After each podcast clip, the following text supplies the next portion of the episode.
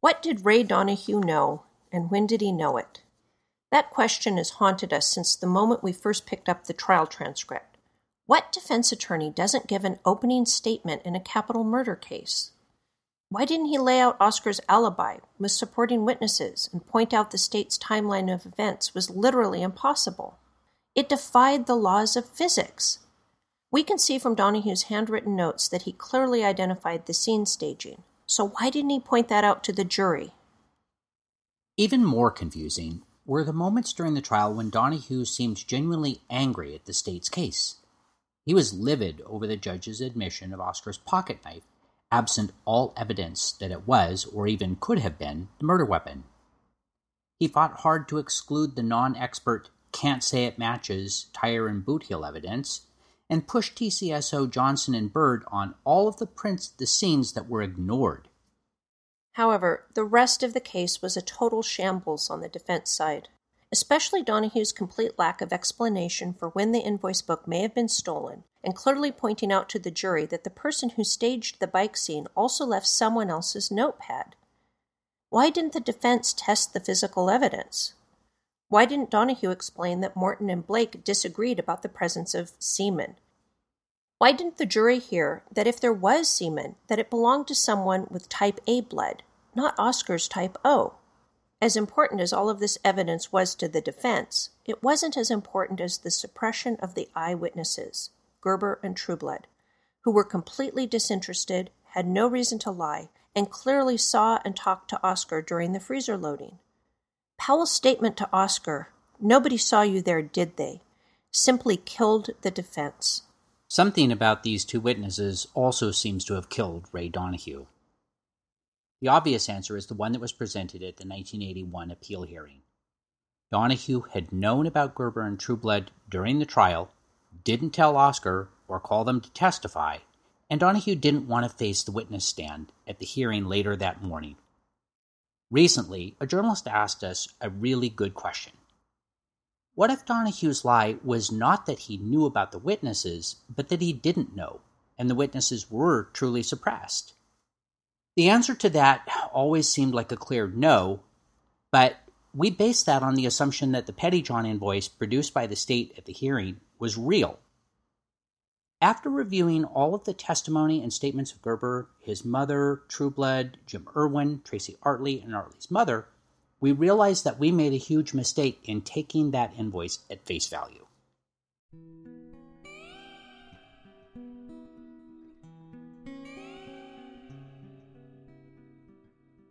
As podcast listeners may remember, the invoice appeared suddenly, with no warning, in the middle of the July 16, 1981 appeal hearing on the suppression of Gerber and Trueblood as witnesses. Assistant DA O'Hara sprang the invoice on the defense while he had Ray Donahue's son, Tim, on the stand. Mr. O'Hara, well, I have two original documents I'd like marked as respondents next in order. They are a Xerox copy of the originals that appear in Mr. Donahue's file. The court. All right. Have counsel for the petitioner seen these documents? Gardner. About three minutes ago. I'd like to have a copy if I could. The invoice produced stated that Pettyjohn interviewed Gerber and Mr. and Mrs. Gerber on June 28, 1976, and Jim Irwin, Trueblood, and Artley on the 29th. By Mr. Gardner. Do you recall receiving a subpoena from me, Mr. Donahue, about six weeks ago? Tim Donahue. Yes, I do. Do you recall calling me up the day before you were supposed to be here and telling me you could not produce the file because you were not the executor? I believe it was two or three days before, and I explained to you at the time that I was working in Mr. Donahue's office in the capacity of winding down his corporation. I also started my own business, and that I was not the executrix of his estate, and I wanted to notify you of that fact because I thought at that time that it would be incumbent upon you to subpoena the person in order to get the documents that you desire. But you've brought the documents today without with regard to the subpoena of the executrix. Pardon? You have brought the documents here today even though you were not the executor of the estate. That's correct. Mr. Gardner. Your Honor, I just don't think these documents can be authenticated without the executor of the estate. Mr. O'Hara, do you need some argument on that, Your Honor? The court. No, I don't think so. This witness indicates that he is in charge of the office. The documents are in his possession and that he knows them to be authentic documents. That's a subject for cross examination, but I think there's sufficient foundation to proceed further, so your objection's overruled. Mr. O'Hara, thank you. Mr. Gardner, did Sergeant Dethridge from the Tulare County Sheriff's Office ever approach any of your office and go through this file? Yes, he did. When was that? I believe it was the day before yesterday. This is the file that your father put together with regard to his handling of Oscar Clifton's defense? It would be the file that is at his office, which includes both himself, his secretary, and I'm sure Mr. Pettyjohn played a part in getting the file together also. Hmm. Are you aware of the attorney client privilege? Yes, I am. Did you contact Mr. Clifton prior to allowing Sergeant Dethridge to go through the file? No, I didn't. Did you contact either Mr. Bernstein or myself? No, I didn't. So, the DA's story was that the Trueblood tape was found in the TCSO Major Crimes Office on Monday, July 13th, in a mixed box of old case tapes and files. Then, on Tuesday the 14th, TCSO Dethridge miraculously discovered an invoice in Donahue's files that had been missed during two previous searches and just happened to clearly state that Pettyjohn had interviewed both suppressed witnesses during the trial. Rather than inform the defense of the fine, they just walked into court with the invoice on Thursday the 16th. This was brilliant because it gave the defense no opportunity to investigate the invoice, its authenticity, or the obvious inconsistencies.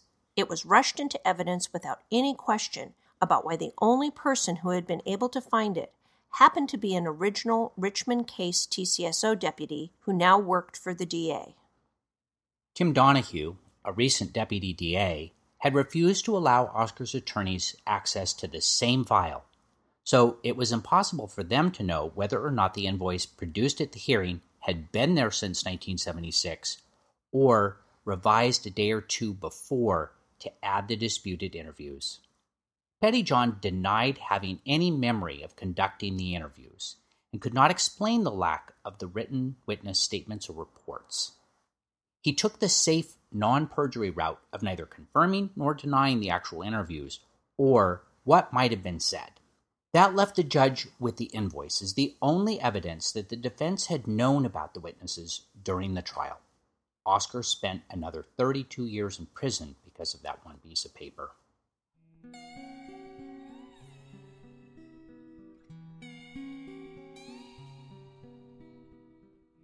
Once we opened our minds to the idea that the invoice was faked immediately before the hearing, a lot of other things suddenly made sense. There were two particular things that always bothered us, so we decided to dig into them. The first was the fact that from September 1980 until the end of April 1981, Donahue and Pettyjohn repeatedly insisted that they had not known about Johnny Gerber or any other boys on Garden Street during the trial. Why did their stories suddenly change right before the scheduled appeal hearing? The second troubling question was why did Gerber's mother, Brent Trueblood, Tracy Artley, and Tracy Artley's mother all insist that they had never met Pettyjohn and that he never interviewed any of the boys? Why would the DA walk into the appeal hearing with an invoice from Pettyjohn that disagreed with the sworn statements of the people he supposedly interviewed? The written history of Johnny Gerber in our files starts on September 21, 1980.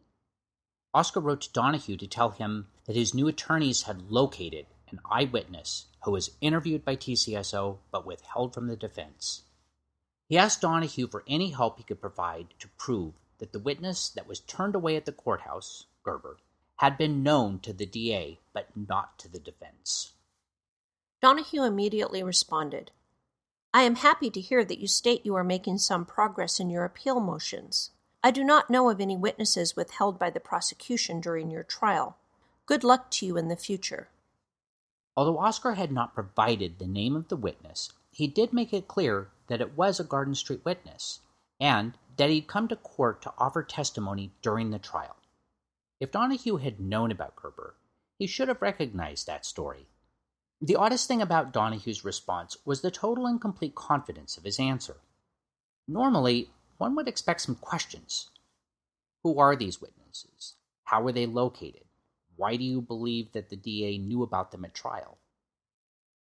There are only two explanations for Donahue's quick and full answer. Either he didn't think the witnesses had anything to do with him and he wasn't worried about it, or he was giving a technically correct answer because he didn't know of any witnesses suppressed by the DA, only the ones he helped hide from Oscar. Oscar and his attorneys assumed that Donahue meant that he hadn't known of any possible eyewitnesses who could place Oscar at Garden Street at 3:30 p.m. However, at the eventual hearing after Donahue's death, the DA argued that Donahue had known about Gerber but hadn't told Oscar back in 1980 because he didn't consider him suppressed. What exactly did Donahue mean by his response?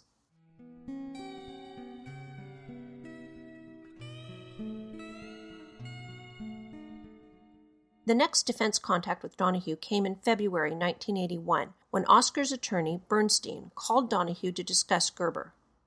Pettyjohn addressed this conversation and the subsequent sequence of events at his June 15, 1981 deposition. By Mr. Bernstein. Mr. Pettyjohn, do you remember the first conversation you had with me over the telephone about whether you had interviewed someone who, a young boy, blonde haired, in connection with the Clifton case. Do you remember talking to me the first time on the telephone about that? I recall you were inquiring as to if I had interviewed anybody. Right. And that was in February. Right. Okay. And do you remember what your response was?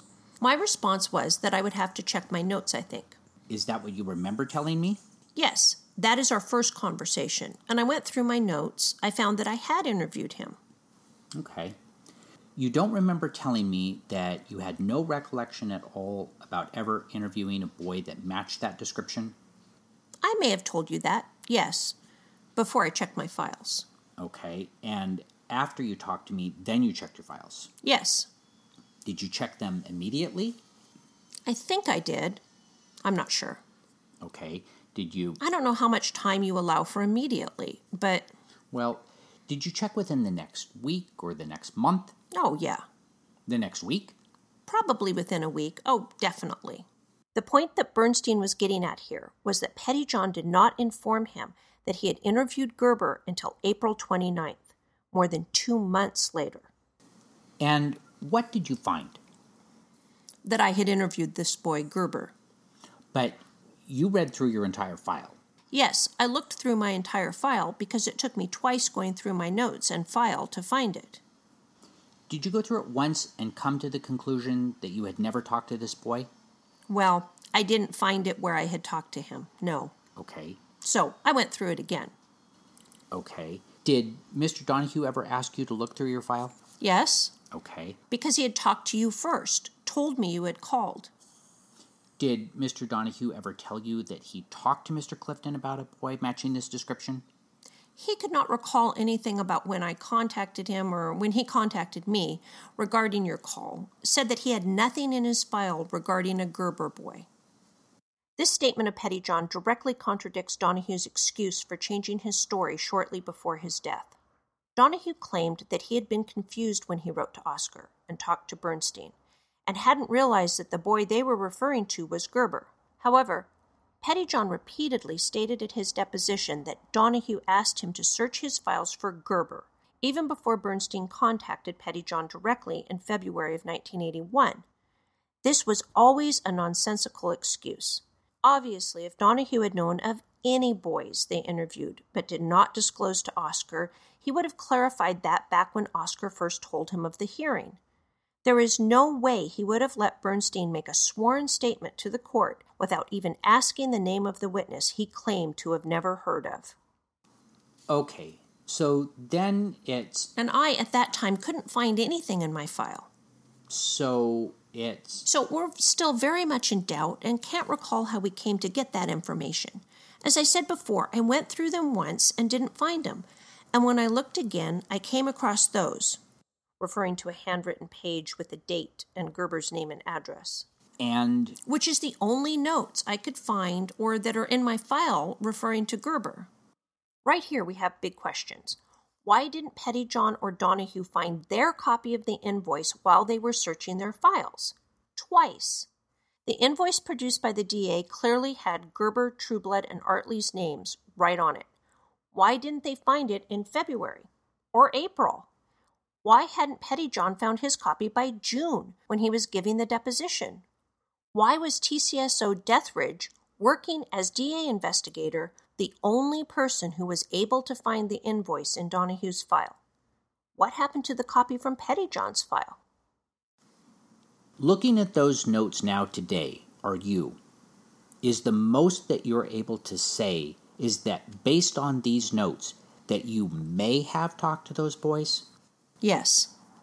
Okay. Or for some reason or the other, I didn't talk to them and at the time crossed crossed out, which I have a cross mark there indicating that I either was not going to contact them or had already contacted them. I don't know which. This statement is further indication that the invoice produced by the DA at the hearing did not yet exist on June 15, 1981. Additionally, this testimony by Pettyjohn was extremely damaging for the DA because it raised a reasonable doubt that Pettyjohn was the investigator who had interviewed Gerber and pointed the finger back at TCSO. At this point in June, TCSO had no way to anticipate that a judge would order a full search for a Gerber tape and that the Trueblood tape would then be discovered in July. Was the combination of the reasonable doubt raised by Pettyjohn and the addition of TCSO Chamberlain's interview of Trueblood too much to risk? Did TCSO ask Pettyjohn to change his invoice to match his notes and forge prior defense knowledge of witnesses during the trial? Donahue was no longer alive to suffer the consequences, and with all the evidence destroyed, Oscar could have been on the road to walking free. So, according to Pettyjohn's testimony, defense attorney Bernstein called Donahue in February, and Donahue immediately called Pettyjohn to discuss that conversation. Bernstein also called Pettyjohn, who told him that neither the name Gerber nor the description of a boy on Garden Street were familiar, and that he was not the person who did that interview. On March 2, 1981, Bernstein reconfirmed that neither Donahue nor Pettyjohn could find any mention of Gerber in their files, and Bernstein filed a sworn declaration with the court to that effect. The big unknown is what changed between March 2 and April 29. There were no further inquiries from Bernstein, and it appears that the March answer was given after at least one review of the files. Why would Pettyjohn go through his files again at the end of April? How did he find a page of handwritten notes that he'd missed before? Why didn't he and or Donahue find their copies of the invoice? Why didn't they find signed statements, which he did for all other witnesses in the case, from any of the boys if Pettyjohn truly interviewed them? Why didn't he write a report as required for all PI work? None of those questions were ever directly asked or answered. The most obvious answer is that someone got to Donahue and told him to say that he knew about the witness during the trial. It's clear from a draft we have in the file that Pettyjohn and Donahue worked together on Pettyjohn's letter to Bernstein that changed their story in April. Handwriting from both of them is on the draft, and the final letter was typed by Donahue's secretary, but sent from Pettyjohn. So, what do we know about the invoice? Not a lot. We have all of Pettyjohn's invoices from the case, and it was the last one submitted and paid. It looks like all of the others, except that all of the prior invoices were marked paid by Donahue with a note of the date. The last invoice was marked paid by someone else and included a check number. Since Ray Donahue didn't sign that last invoice, it's completely possible that it was created after his death.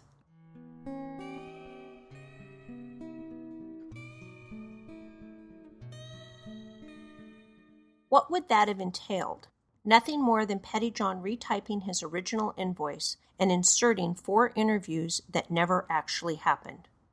There are several things that make this seem not only possible, but highly likely. Number one, the lack of Ray Donahue's handwritten note at the bottom of the invoice. Two, indications from a hand drawn circle and signature that Pettyjohn's writing on the invoice was from 1981, after he developed the neurological condition that gave him a tremor. Number three, the lack of signed witness statements or a summary report.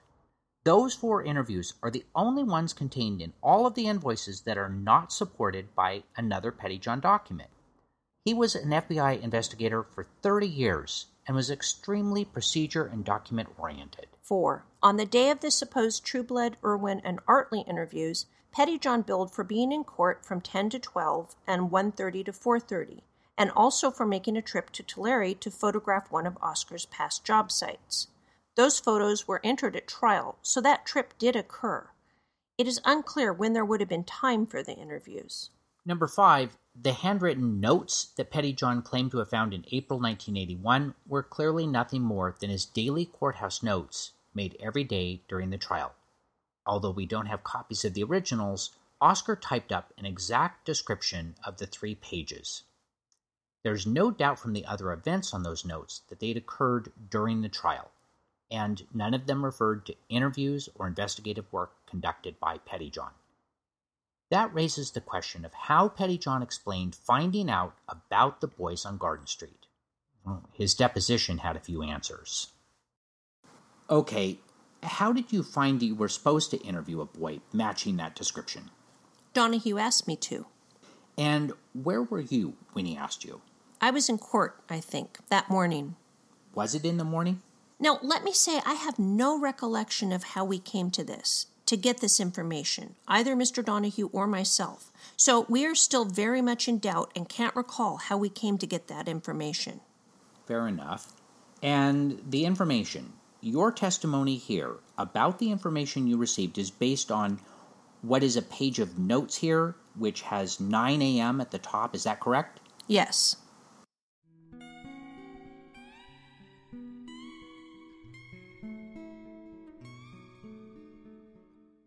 So clearly, the handwritten note, which said June 28, 1976, 9 a.m., did not, in fact, refer to the time he went out to interview Johnny Gerber, but rather when he got to court that morning and started his trial notes for the day. Again, these were not notes from interviews, but information he wrote down at the courthouse. Number six. One of the more bizarre inconsistencies on the invoice is the reference to Mr. and Mrs. Gerber. Johnny's parents were divorced, and in 1976 he lived with his mother and stepfather, Mrs. and Mr. Easley. There is no way that Pettyjohn looked up the family in the phone book or ever met the Easleys. Again, as a former FBI investigator, Pettyjohn was meticulous about details spelling, addresses, dates, and times. Number seven, the notes also said Mrs. Thomas, their paper boy. This seems to give a big clue as to the mysterious source of the information in Pettyjohn's notes the source he claimed that neither he nor Donahue could remember. TCSO Sergeant Byrd had been to the Thomas house to interview them on June 22, 1976. It's undisputed that Mr. and Mrs. Thomas were the source of the information that Brent Trueblood had been at their house during the freezer loading, and Byrd then assigned Chamberlain to interview Trueblood on June 23, 1976. We have absolutely no doubt that the source of the names Gerber, Trueblood, and Artley on Pettyjohn's court notes was Bob Byrd. It's also clear that Pettyjohn wasn't going to lie and make up a false source. There's no risk of perjury if you simply say you can't remember. Although TCSO never produced a tape of an interview with Gerber, his mother insisted that the person who interviewed Johnny had been a police officer. The DA conceded in 1983 that Donahue had never been given a transcript of Trueblood's statement or heard the tape. So any awareness of the witness was limited to whatever he was told by Byrd or Powell at the courthouse. From Pettyjohn's notes and deposition, it appears that he was told that TCSO had interviewed the boys. They had no information, and Donahue told Pettyjohn not to bother to go out to interview them. This is consistent with Pettyjohn's deposition testimony that he crossed off the boys' names in his notes because they didn't have any information, and that he may not have interviewed them. Statements that Pettyjohn made prior to the production of the invoice in July. All of this seems like strong circumstantial evidence that the version of the invoice produced at the hearing did not exist prior to the week of July 13, 1981. Between September 80 and April 29, 1981, Pettyjohn and Donahue repeatedly denied any knowledge of the boys on Garden Street, and claimed to have searched their files multiple times and found nothing to contradict their memories. Even after finding his court notes, Pettyjohn refused to say for certain that he had actually conducted any interviews of the boys, could not describe the boys, their parents, or their homes, and could not explain the lack of statements or reports. The only person who was able to find the invoice with the names of the boys in Donahue's case file was an original TCSO investigator working for the DA the day after the Trueblood tape was discovered, and Pettyjohn's copy had simply disappeared from his file. The invoice contained multiple irregularities and seemed drawn directly from Pettyjohn's deposition a month earlier, including the mistake about the name of the Easleys. However, all of this evidence pales in contrast to the fact that every single person who would have had independent knowledge of the boys' interviews categorically denied ever meeting or being interviewed by Pettyjohn. This included Johnny Gerber's mother, Brent Trueblood, Jim Irwin, Tracy Artley, and Tracy Artley's mother. Gerber's mother, Mrs. Easley, attended the July 81 hearing with Pettyjohn present and she insisted that he was not the man who interviewed Johnny in 1976. Mrs. Easley described receiving a call from a man who clearly identified himself as a police officer. Pettyjohn was asked how he identified himself to witnesses during the investigation. When you call up a witness for the first time, can you remember did you have a standard line which you would tell them about who you were and what you did? Yes. And what was that line? What would you ordinarily tell someone? Well, I gave them my name, of course, and that I was working for Mr. Donahue, was the attorney who was the attorney for Oscar Clifton, who was being prosecuted for the murder of this child. I probably gave her one of my cards. Okay. Can you describe Mrs. Easley for me? Describe who? Mrs. Johnny Gerber's mother. I couldn't, no. This is consistent with all of the testimony in the case. None of the witnesses ever expressed any confusion about Pettyjohn or who he worked for. It came up multiple times during the trial, and everyone said he clearly and properly identified himself. Obviously, Pettyjohn didn't remember meeting Mrs. Easley either.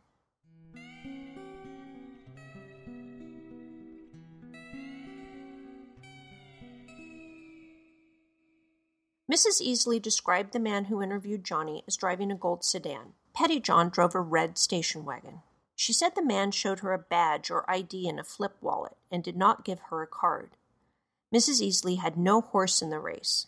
She came forward because she felt that Johnny had seen and talked to Oscar that afternoon, just as Oscar had always claimed, and that was the story that they had told law enforcement in the summer of 1976. She didn't know any of the parties in the case and didn't have any discernible motive for lying about not recognizing Pettyjohn. The other boys mentioned on the mysterious invoice were Brent Trueblood and Tracy Artley. Trueblood did not testify at the 1981 hearing. He said that he had no present day memory of the events and could add nothing to his 1976 statement to TCSO Chamberlain. He did, however, sign a sworn declaration on September 19, 1981, which read I can only remember being interviewed by one person in connection with the Oscar Clifton case. It is undisputed that person was TCSO Chamberlain on June 23, 1976. So Trueblood also denied the supposed Pettyjohn interview claimed by the invoice. Although he could not add anything to his original story about December 26, 1975, he did testify at the June 1, 1983 hearing about whether or not he had been interviewed by Pettyjohn. Do you remember during the summer of 1976 being interviewed by a police officer in connection with the Oscar Clifton case? Yes. Did he show you some photos? I don't remember. Was the interview tape recorded? Yes. Is that the only time you remember being interviewed in connection with that case back in the summer of 1976? Yes. You don't remember any defense investigator interviewing you? No.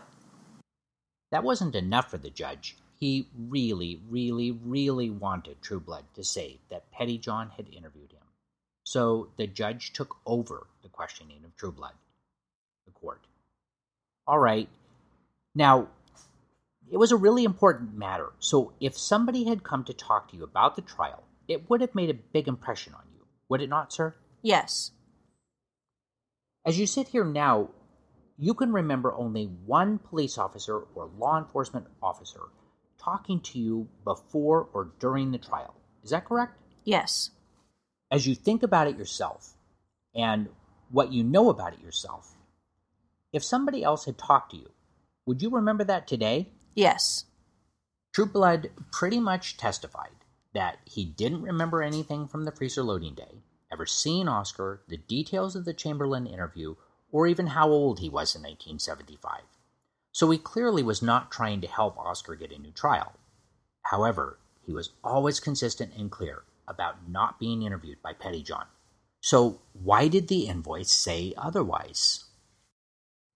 The next person to testify on the issue at the 1983 hearing was Mrs. Keck, the mother of Tracy Artley, the last boy mentioned on the invoice. To your knowledge, in the summer of 1976, was your son ever interviewed in connection with a murder case? I don't believe so. Is it the type of thing that you think if he was interviewed, you would remember? Yes. Again, the judge jumped in on the issue. The court. It doesn't happen every day of the week? Right. Right? Right. Now, to your knowledge, was Tracy ever interviewed by any law enforcement officer with respect to the Clifton trial? No, he was never interviewed. Were you ever interviewed by any law enforcement officer with respect to the Clifton trial? No. Mrs. Keck was a prosecution witness, called to throw doubt on any claim that Tracy may have seen Oscar during the freezer loading, and she had a calendar entry that said he had visitation with his dad that day and had likely gone for some portion of it. She had absolutely no reason to lie about whether or not Tracy had been interviewed by Pettyjohn, and she certainly wasn't there to help Oscar get a new trial. Tracy Artley also testified on the matter at the 1983 hearing. Mr. Artley, do you ever recall being interviewed in connection with a murder in the summer of 1976? No, I don't.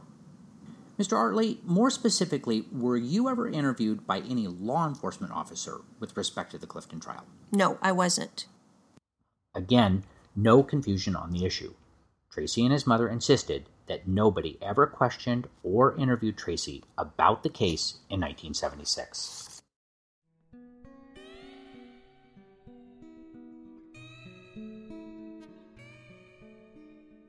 There was one more name on Pettyjohn's court notes from June 29, 1976, and it was also transformed into an interview on the found invoice.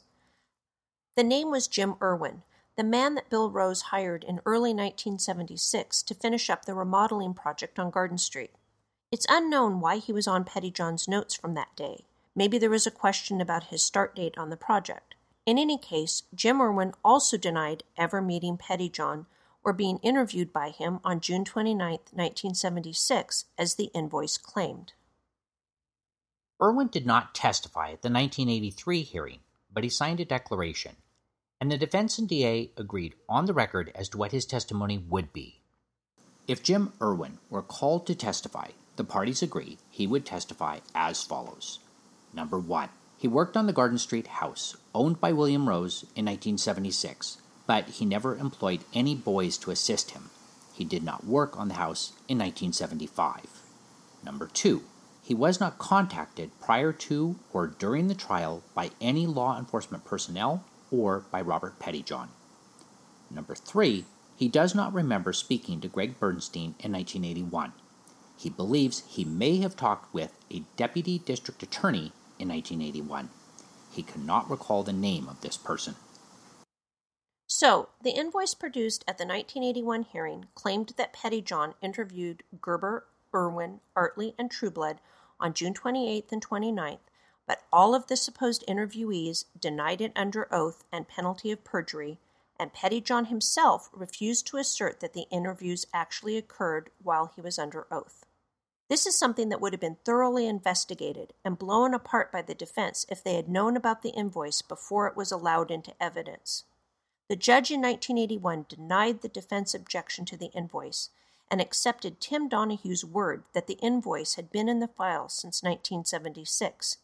Tim would have had no first-hand knowledge of that fact, and the judge ignored his obvious conflict of interest as a recent deputy DA. What would have happened if the DA had not shown up at the 1981 hearing with that invoice in his hand? Number one, TCSO Chamberlain's testimony confirmed Trueblood's statement and his photo lineup ID of Oscar. He stated that he gave the interview tape to his supervisor, Byrd, and that's the last he knew of it. Number two, TCSO Byrd said that he didn't remember the tape, but he would have told Powell about the witness.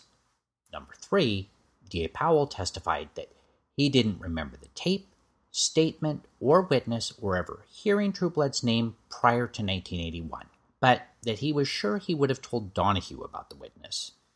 And number four, Pettyjohn said he didn't remember the undocumented witness interviews on the invoice, including Johnny Gerber, Jim Irwin, Brent Trueblood, and Tracy Artley.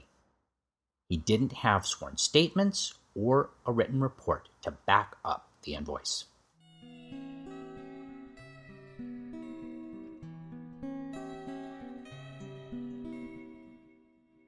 Neither TCSO nor Pettyjohn could explain why every single other witness interview had been transcribed and fully reported. The invoice was literally the only evidence that the defense had known about Trueblood and Gerber prior to 1980 81. The judge made a lot of statements on the record about how troubled he was by the circumstantial nature of Oscar's conviction and new evidence appearing after the trial. But the invoice seemed to prove that technically the defense had known about Trueblood and Gerber, and there were not sufficient grounds to overturn Oscar's conviction. There is no doubt that without the invoice, the conviction would have been vacated and a new trial ordered. As we all know, that was impossible without the evidence destroyed by Byrd in 1977, and Oscar would have walked free.